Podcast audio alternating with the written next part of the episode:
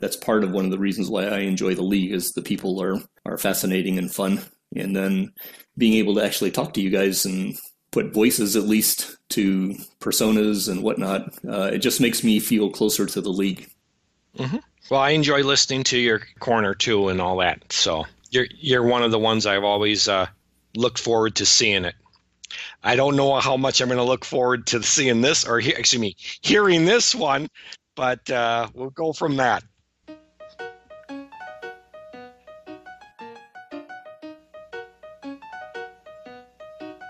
Welcome to the G M's Corner, a Brewster Baseball Association podcast where we put general managers on the hot seat and try to figure out all of their very best secrets so that I can win even more. I know that's going to sound really fun now. I'm Ron Collins, General Manager of the Yellow Springs Nine, and today I have the very special pleasure of having Ed Murphy with me here today in the B B A Network Studios.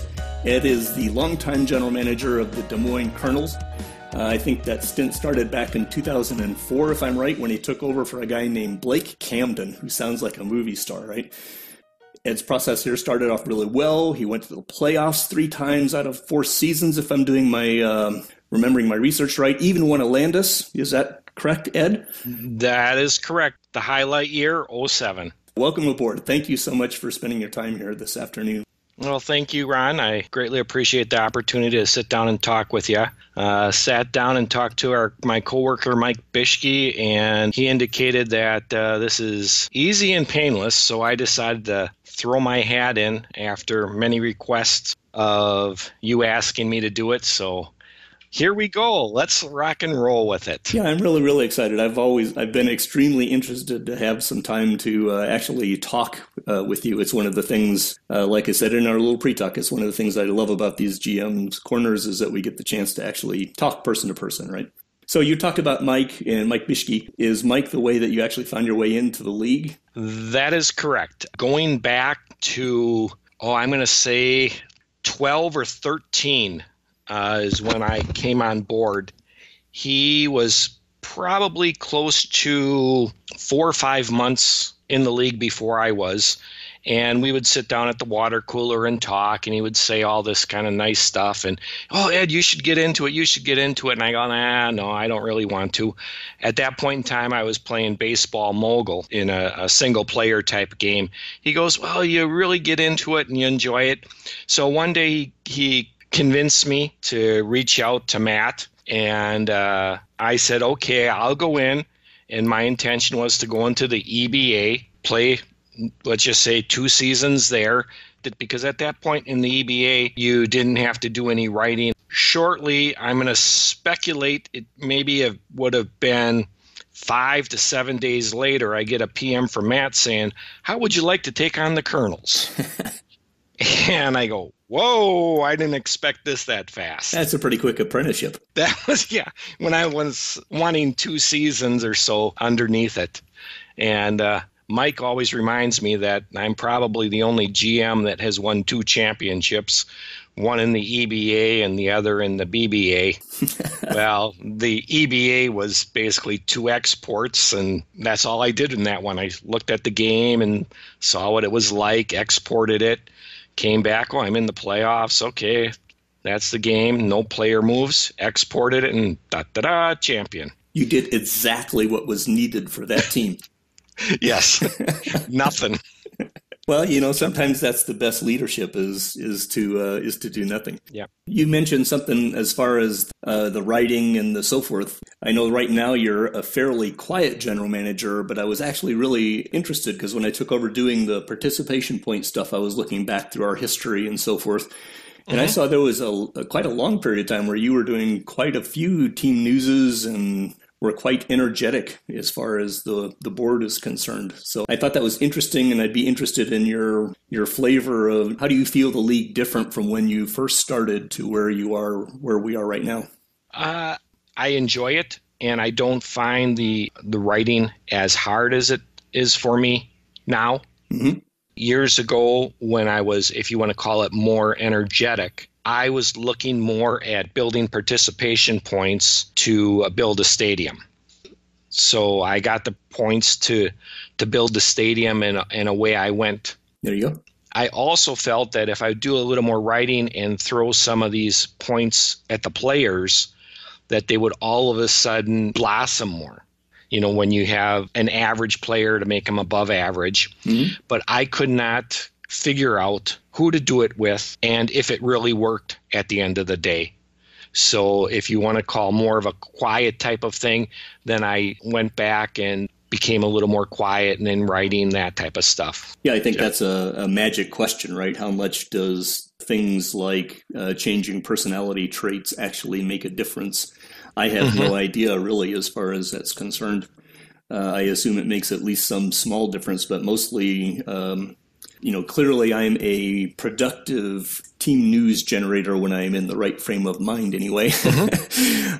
But I've always done it. I've never done it for the points. I've been in many O O T P leagues and I never do them for the points. I do them because I enjoy the fictional aspect of the game. And you are been a, a gifted writer, and I bet you in your real life you've worked hard at it. And uh, I do enjoy reading what you've written. Oh, thank you. And on occasions, it, it comes up with another idea that, hey, maybe I can do something there too, or or write something along those lines. And and on occasion, I, I've done that well, like with the um, the super fan that I did a couple years ago. I, I I said, hey, let's do something like this, and sat down and and struggled it out. Wham, bam, thank you, ma'am, and that's what it was. So yeah, Eleanor has a has a small fan base. I get an occasional comment, or got an occasional comment uh, on the on her article. Mm-hmm. Um, so that was fantastic.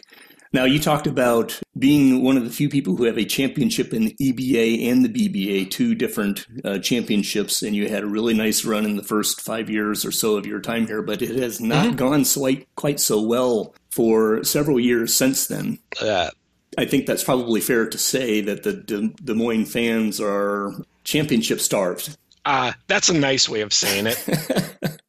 um, l- looking back, I will say I believe I had a, a good quality team. I made maybe two or three nice trades, and everything seemed to work out well for me. Then through attrition, the those good players decided to leave and or retire, and I just could not find or figure out where I was or what I needed to do. Then there was a time frame that I'll say I started chasing everything. Mm-hmm. And when I refer to chasing everything is at the end of the season, I looked at my pitcher, my pitching, for an example, was real down. So I'd go out and I'd trade bats for pitchers. And then the following year, I find that my pitching's improved a little bit. And now my, I'm at the bottom of the uh, batting thing. So I go out and start trading pitchers to get more bats. And I never got good quality players. It was, if we want to use a word, it seemed that I was um, always getting fleeced. And then I uh, just started to keep the, my players and and uh, not do any trading for a few years. And all of a sudden, I start to move up to the uh, the five hundred mark. And then I go out and I start to add a piece here or there. And when I add that piece, it falls back the other way. So life is not kind or fair. No, it is not. In a way, I kind of look at myself as the poster child of bad contracts. I can go out and find them and get the players. You know, I look at my buddy uh, Juan Hernandez mm-hmm. uh, as a pitcher. I think he came from Vancouver, and then he was a free agent, and I offered him or got him for uh, about fifteen million dollars. And in the next two seasons, he decides to give up uh, close to uh, – I think it was forty-two and forty-three home runs each year. Yeah. That was, okay, well, but uh, then I got lucky and put him out on the waiver wire, and somebody got rid of that bad contract for me. Yeah, I think the board has had conversations almost since the time that I've been here about bad contracts, because bad contracts mm-hmm. come about all the time. Yeah. Right, and I think that's one of the um, – one of the, it's not even a skill in that sense. It's um, there's a feel for it. You get a feel for when you uh, can afford to take the risk of a bad contract and when you cannot afford to take the risk of a bad contract. You know, somebody like Sean, right, with Ignacio uh, Rodriguez, with I R O D, when he signed that contract, it was not a bad contract at all. I R O D was a superstar and he was at his peak. And like thirty-two seconds after inking that contract, his arm got blown off. Right? Yep. I mean, how can you, how can you um, protect yourself against that? Well, you can't. But that may not have been the right time to actually make that contract. Although now Sean is doing fantastically, so it worked out. You know, he, he, Sean is a is a perfectly great G M. He understands how to deal with certain things. So, mm-hmm. Well, and and like I said, I think I'm I'm hoping I'm learning from every, all everything I've done in the past and not to redo it again. Well, the team right now is forty-five and forty-eight. You're two games out of a wild card. Let's talk about where you feel about the Colonels right this minute. What's your what's your master plan? How do you see your strengths and weaknesses? Um, what are your thoughts as you sit here in, what is it, mid-July of two thousand thirty-five? Well, that is incredible. I will tell you that. I believe... Uh, since uh, June sixteenth, I've went, I think it was sixteen and eight, and got me pretty much close to the five hundred mark. All of a sudden now I'm sitting here and, and thinking maybe I can be a contender and that type of stuff, but I would need to i- improve in a couple of areas, mainly I believe at the bat. But do I want to go improve my bats and increase my salary and buy another bad contract or something like that out in the trade market? So I've been doing a lot of thinking and uh, kind of waffling, not knowing where to go and all that situation. So uh, I did some math on this, if I could find my piece of paper, which now I can't seem to find. I believe I was in the like point uh, six seven for the past uh, thirty days. Like I said, sixteen and eight. Mm-hmm. Right now, I we only have uh, sixty nine games left. So if I continue at that pace, well, I could win ninety games. Well, that's I don't think going to happen. So let's go to the the the means of it, or in the middle of it. That would come out to be right around eighty five games, four games above. Uh, Uh, five hundred, and that might be a possibility that way. So right now I'm really thinking hard about it, and I like these uh, two days sims where I don't have to worry about anything and I can think and analyze what I'm going to be going doing in the future. Having the extra time to sit down and look at things is helpful. Correct. And so much yes. of it, I mean, you've heard almost every G M that I end up talking with, um, and, and I'm, I'm listening to you between the, the cracks, right? Uh, almost every G M that I end up talking with, and you see it on the board a lot, is it almost doesn't matter what your plan is as long as you have a plan, mm-hmm. right? And so, um, yep. so I think that's uh, a key a key element to come forward to. And you're, we're coming up to the trade deadline, so it'll be very interesting to see where you, you come out on that. Uh, uh, clearly, the board is has been buzzing about Uh, the deal that we put together, as far as that's mm-hmm. concerned. We haven't actually talked about it. Is in the pre-talk or whatever, I'd be interested in uh, just letting you have a few moments to talk about that trade a little bit and see what you come up with. Well, where do I want to start? Uh, I'll start that there's a inability for me to value players. So Ernesto. Uh, Matt and I we were going down to the little get-together, and he we were talking about the, the game and that type of stuff. I mentioned, yeah, I'd like to get rid of Ernesto, and he basically looked at that and says, well, nobody's going to do that. And uh, he recommended the best thing I would do is just uh, cut him and uh, eat the salary. And my original intention was to put my participation points back into my uh, funds so I don't continue to lose money. And then once I continue to lose money, the man, the owner gets bad, lowers my budget, and you get, you're in that little bit of cycle. So all of a sudden you come in and say, well, you'll take the Onesto contract. And I go, well, geez, that's close to twenty-two million dollars. Well, in the international free trade market, uh, people are spending twelve to fifteen million dollars. Well, that seemed good to me. Uh, then my third base, I wasn't getting any productivity out of, uh, I had Colin West and uh, I think it was Pat Holland there. And uh, we had this uh, switch hitter third baseman. And one thing I'm starting to do now is I'm not standing pat a lot of times. So I went out and I looked at that and I said, yeah, that might be good. Get him in here and see what happens. Uh, I believe right now he's hitting close to three eighteen, uh, Ernesto uh, Garza. Yeah, I think so. He's he's doing well for me at that uh, end of it. And then uh, Bob Frazier, I think, was another key part on my end. And I looked at that and I says, well, this guy can play a lot of positions. And he's young. I was going to throw him in and start developing him more as a, if you want to call it, a, a, a big utility player.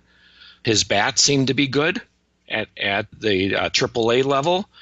And uh, bring him up, and then he can be one of those super utility players for the future that way. Um, that was my thought. And then I felt confident about it and comfortable about the the um, the trade, Ron.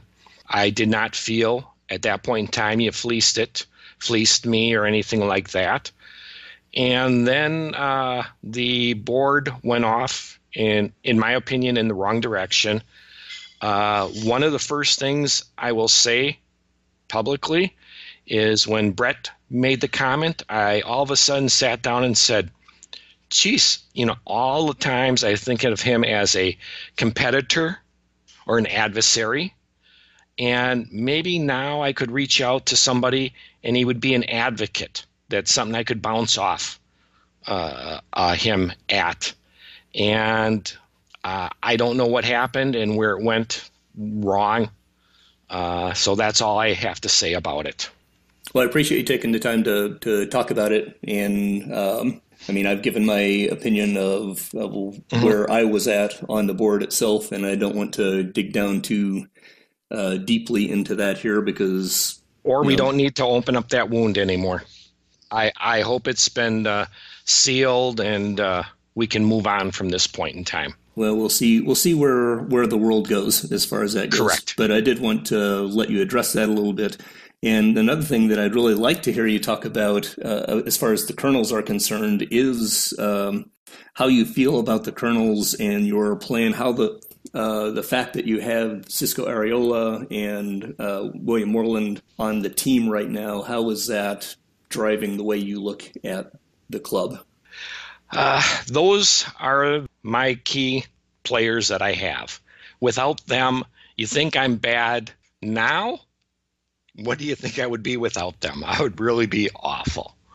Well, I want to stop you right there a second, because if you look at your club, right? I mean, who right now in the Frick League, who is leading the Frick League in pitching and defense?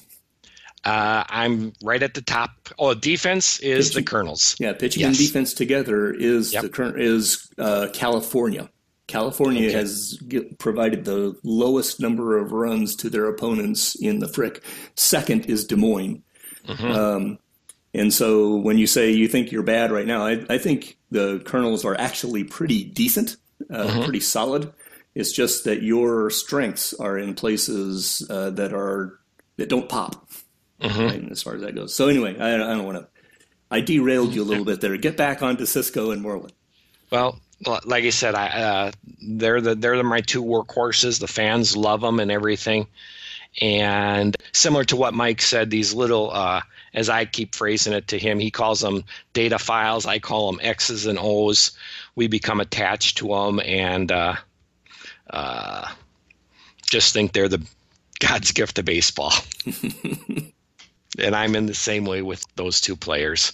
Uh, right now, Moreland is, I think, uh, fourth in uh, home runs at uh, thirty. He is the team leader in home runs with over three hundred twenty, I believe, is the magic number.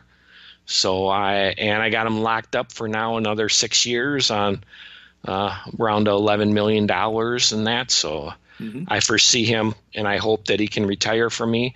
And similar with Cisco, that uh, they can retire. That's all that I think I can say. Well, that's completely fair enough. Um, yeah, I, I enjoyed talking with Mike about his love of the files also. Mm-hmm. And um, and you hear that in, uh, not surprisingly, you hear that in many of the G Ms here, especially in the B B A that is so deep into the history and the fictional aspect of the game. I think it's almost impossible to really play this game for a very long time without getting uh, a flavor of the people behind the ones and zeros and the X's and O's and the whatever. So, you know, uh, guys like uh, Kyle play the game as a game of chess, right? With mm-hmm. uh, moves to make and understanding the numbers. And almost everybody plays it with a certain sense of joy around the fictional aspect of it before it's all said and done. To me, that's one of the interesting things, jumping between the raw chessness of Out of the Park and the fictional nature of what it means to be in a in a online league in particular. So I will agree with this. Let me take you into the classic lightning round, right? You're familiar with this. I'll run you through a couple of quick questions and see what kind of snap answers that you have.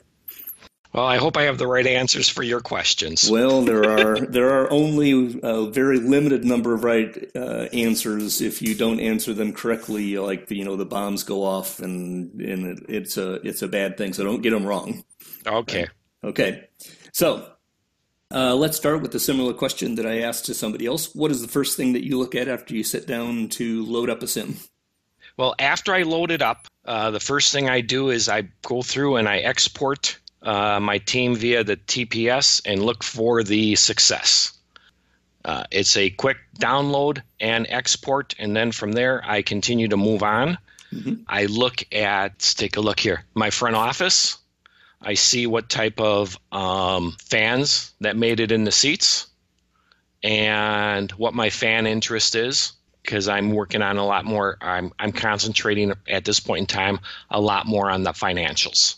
So that's the thing, is a quick download so I don't miss it, and the uh, fan interest and fans in the seats, the seating. Okay, so in as far as the actual league is concerned, we've gone through quite a bit of twisting and turning, right? We had an expansion with two teams uh, for this year. How are you feeling about the, the new divisional structure?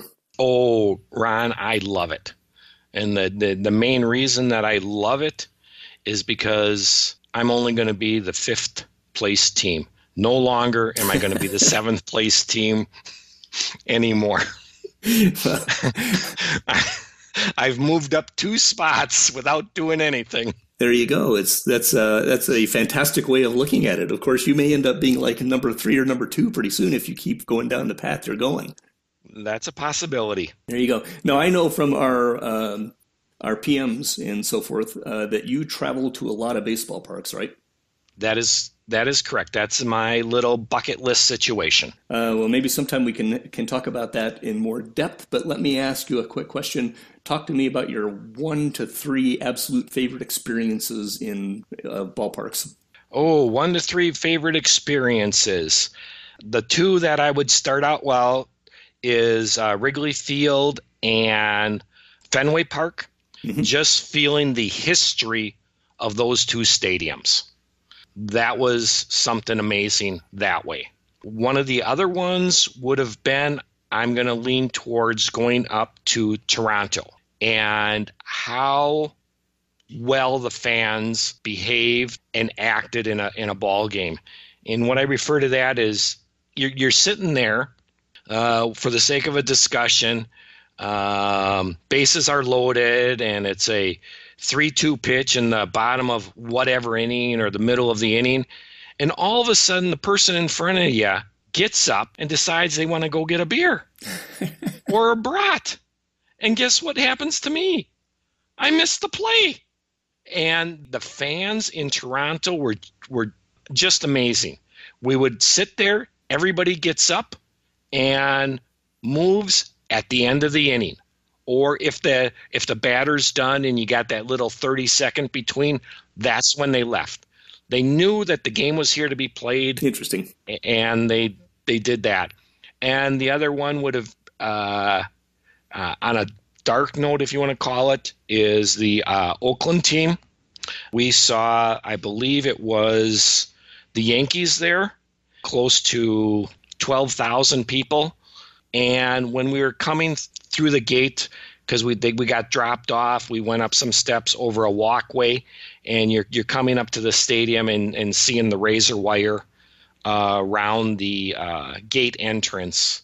I go, geez, this isn't good uh, for the area and that type of stuff. Those would be the three that I would I most remember at this point in time. Well, there you go. I appreciate that. Um, what else do you like to do in your free time? What do I do in my free time? Well, uh, up until about thirty days ago, uh, we have uh, two grandkids, and they just happened to move down to Houston. So that takes them out of uh, our life at this point in time a little bit. Uh, we just uh, FaceTime with them, uh, spend time with the wife, walking and uh, riding our bikes. That uh, those are the items that we do. Got to keep active. Correct. Let's get back into uh, into the league and O O T P. What do you find the most annoying thing about O O T P is? Uh, not knowing what's going on underneath the weeds, if you want to call it that. Mm-hmm. That uh, uh, why does a player with a, uh, we'll just say a seven contact, all of a sudden want to hit uh, two twenty or something like that, or can't even hit his age? And you just can't figure it out. So what do you do? You you trade him off to somebody, and he now becomes a three nineteen hitter. Or the other way, you get the three nineteen hitter, and he comes to you, and he ends up being a, a one ninety-three hitter. Last question of the lightning round. What is the most amazing moment for you as Colonel's G M? That's simple. Winning the uh, winning the title. That that would have been uh, it. If I recall right, at that time, Matt would post them up as we went along, batter by batter, and then just feeling the excitement. Oh, my God, is this going to happen? Is this going to happen? And it uh, ended up happening, and went into work the next day, and, yeah, hey, I'm champ here, buddy. Always fun to have something to lord over your friends. Right, and then the, the my coworker says, "You're a champ of fake baseball," and I said, "Yep, that's me." And they were all completely and duly impressed for probably mm, three to five seconds. So, what do your uh, what do your family and friends actually think of this uh, of this weird little pastime? Uh, the wife enjoys it as a little bit of, of uh, amusing. You're doing fake baseball, huh? Uh, the and, and the friends, you know, the coworkers, you know, me and Mike, oh, you guys talking fake baseball again, or, you know, B B A baseball and that. So they're just jealous. They were envious. That's exactly. Correct. Exactly. Yeah. And and I got the Colonel's hat to prove it. I heard you have a Colonel's hat. I yes. am so jealous. I've got to go find myself a Y S nine hat. Well, it's uh, yeah, I think it's Cedar Rapids Colonels. One day I found that, and I went online and picked one of those up, and bang, got it home. So when we were out at the get-together, and uh, Lane was there, and one of the as we're driving, as we're taking the L back to the car, um, guy says, "Well, what's that hat of?" And I had to pause just for a second because I can't say Des Moines. I go, "Well, it's a minor league team uh, in Cedar Rapids, Iowa," type of thing. And he goes, "Oh, you!" I think he almost said. Uh, Des Moines. I said, no, nah, I don't think I did. I paused a little bit before I said that. Well, you have survived the lightning round, and traditionally uh, this means that if you would like, you can turn the microphone around and ask me a question. I will do the best I can to uh, to hide all of my secrets from anyone else. So, well, any thoughts? The, the, the first one that I do have, and I struggle with this, is how do you keep track of the players in your minor club uh, or, in, or in your minors and know when to promote and demote them. Do you got a wonderful Excel spreadsheet that you're willing to give out to everybody?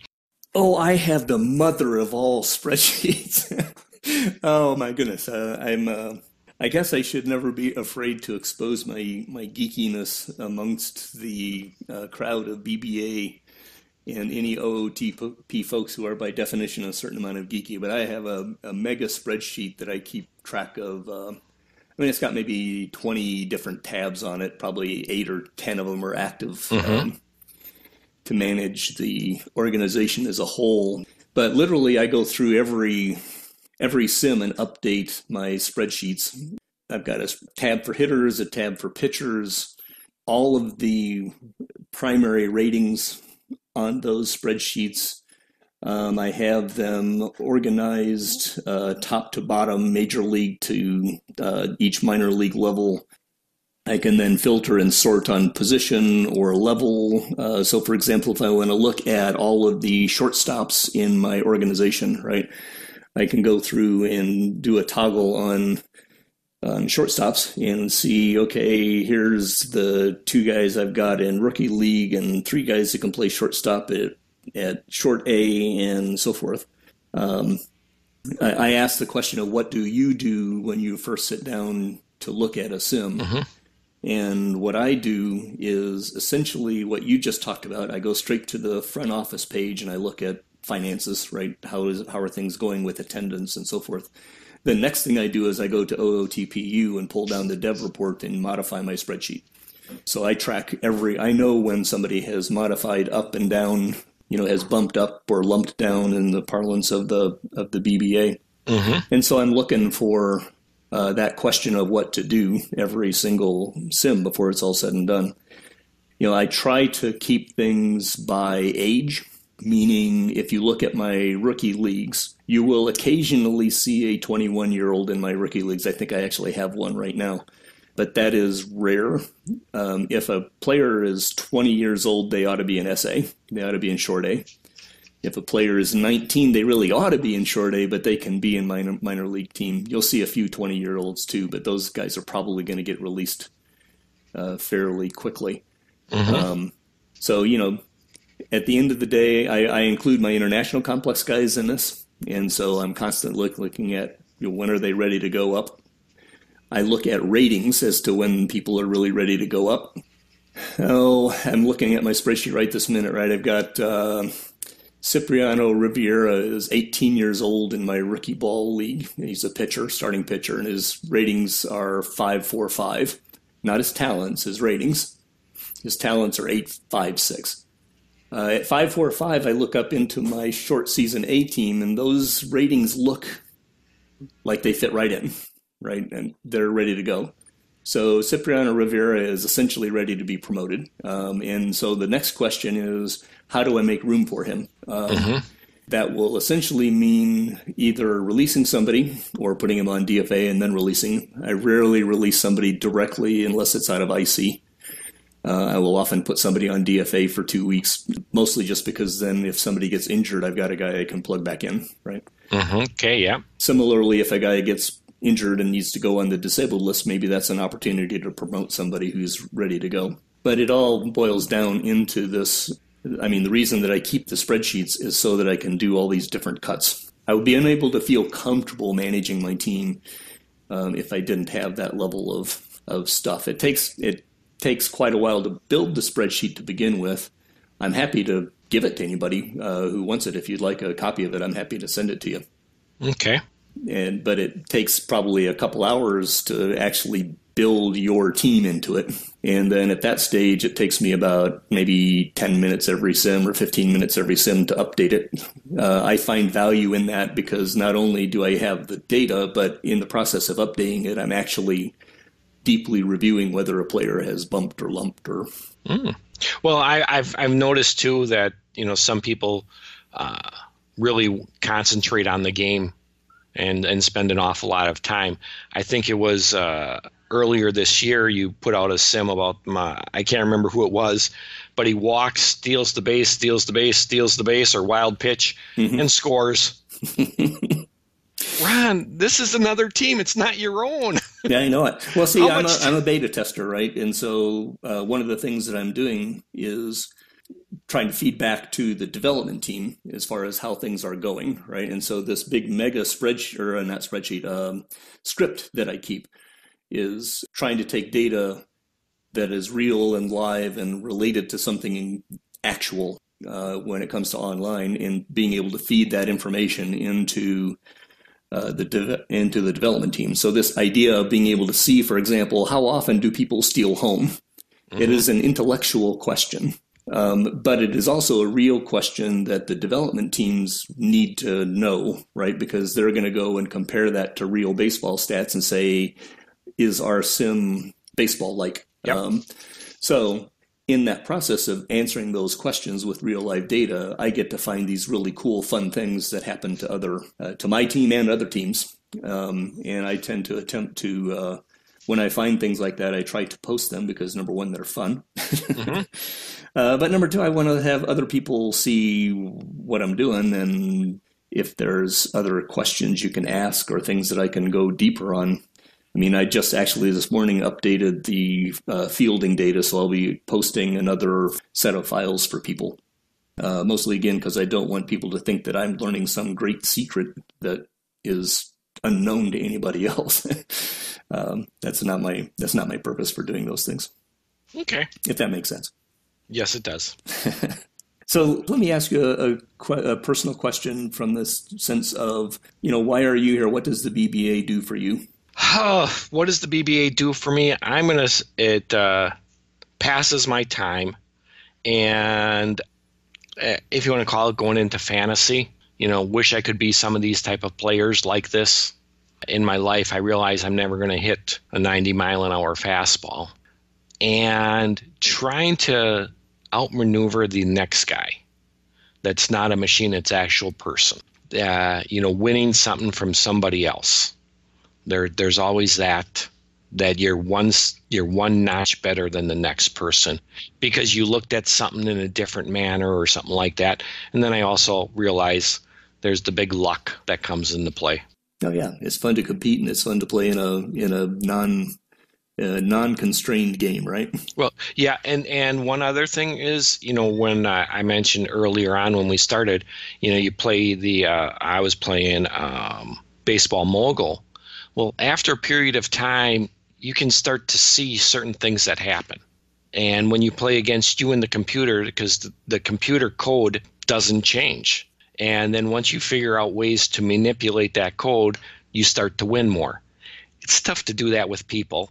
And then as we start to cycle new people in and new people out, those all change. That variable continues to change. People are much more fun to play against than than ones and zeros. Uh, that is correct. All righty. Well, I appreciate your time here this afternoon. I hope it has been uh, fun and not uh, too painful, and that we can invite you back and uh, chat again sometime. That would be enjoyable, Ron. Have a wonderful evening. Thanks. You too. The Brewster Baseball Association is an out-of-the-park baseball league commissionered by Mister America himself, Matt Reckenwald, and competed in by thirty outstanding G Ms. You can check us out at monty brewster dot net. You have been listening to the G M's Corner, a podcast where we put B B A G Ms on the hot seat. Music is Cool Piano by Tijerius and is used under Creative Commons Attribution License. See you next time, be safe, and always remember, even a boring team news is worth two points.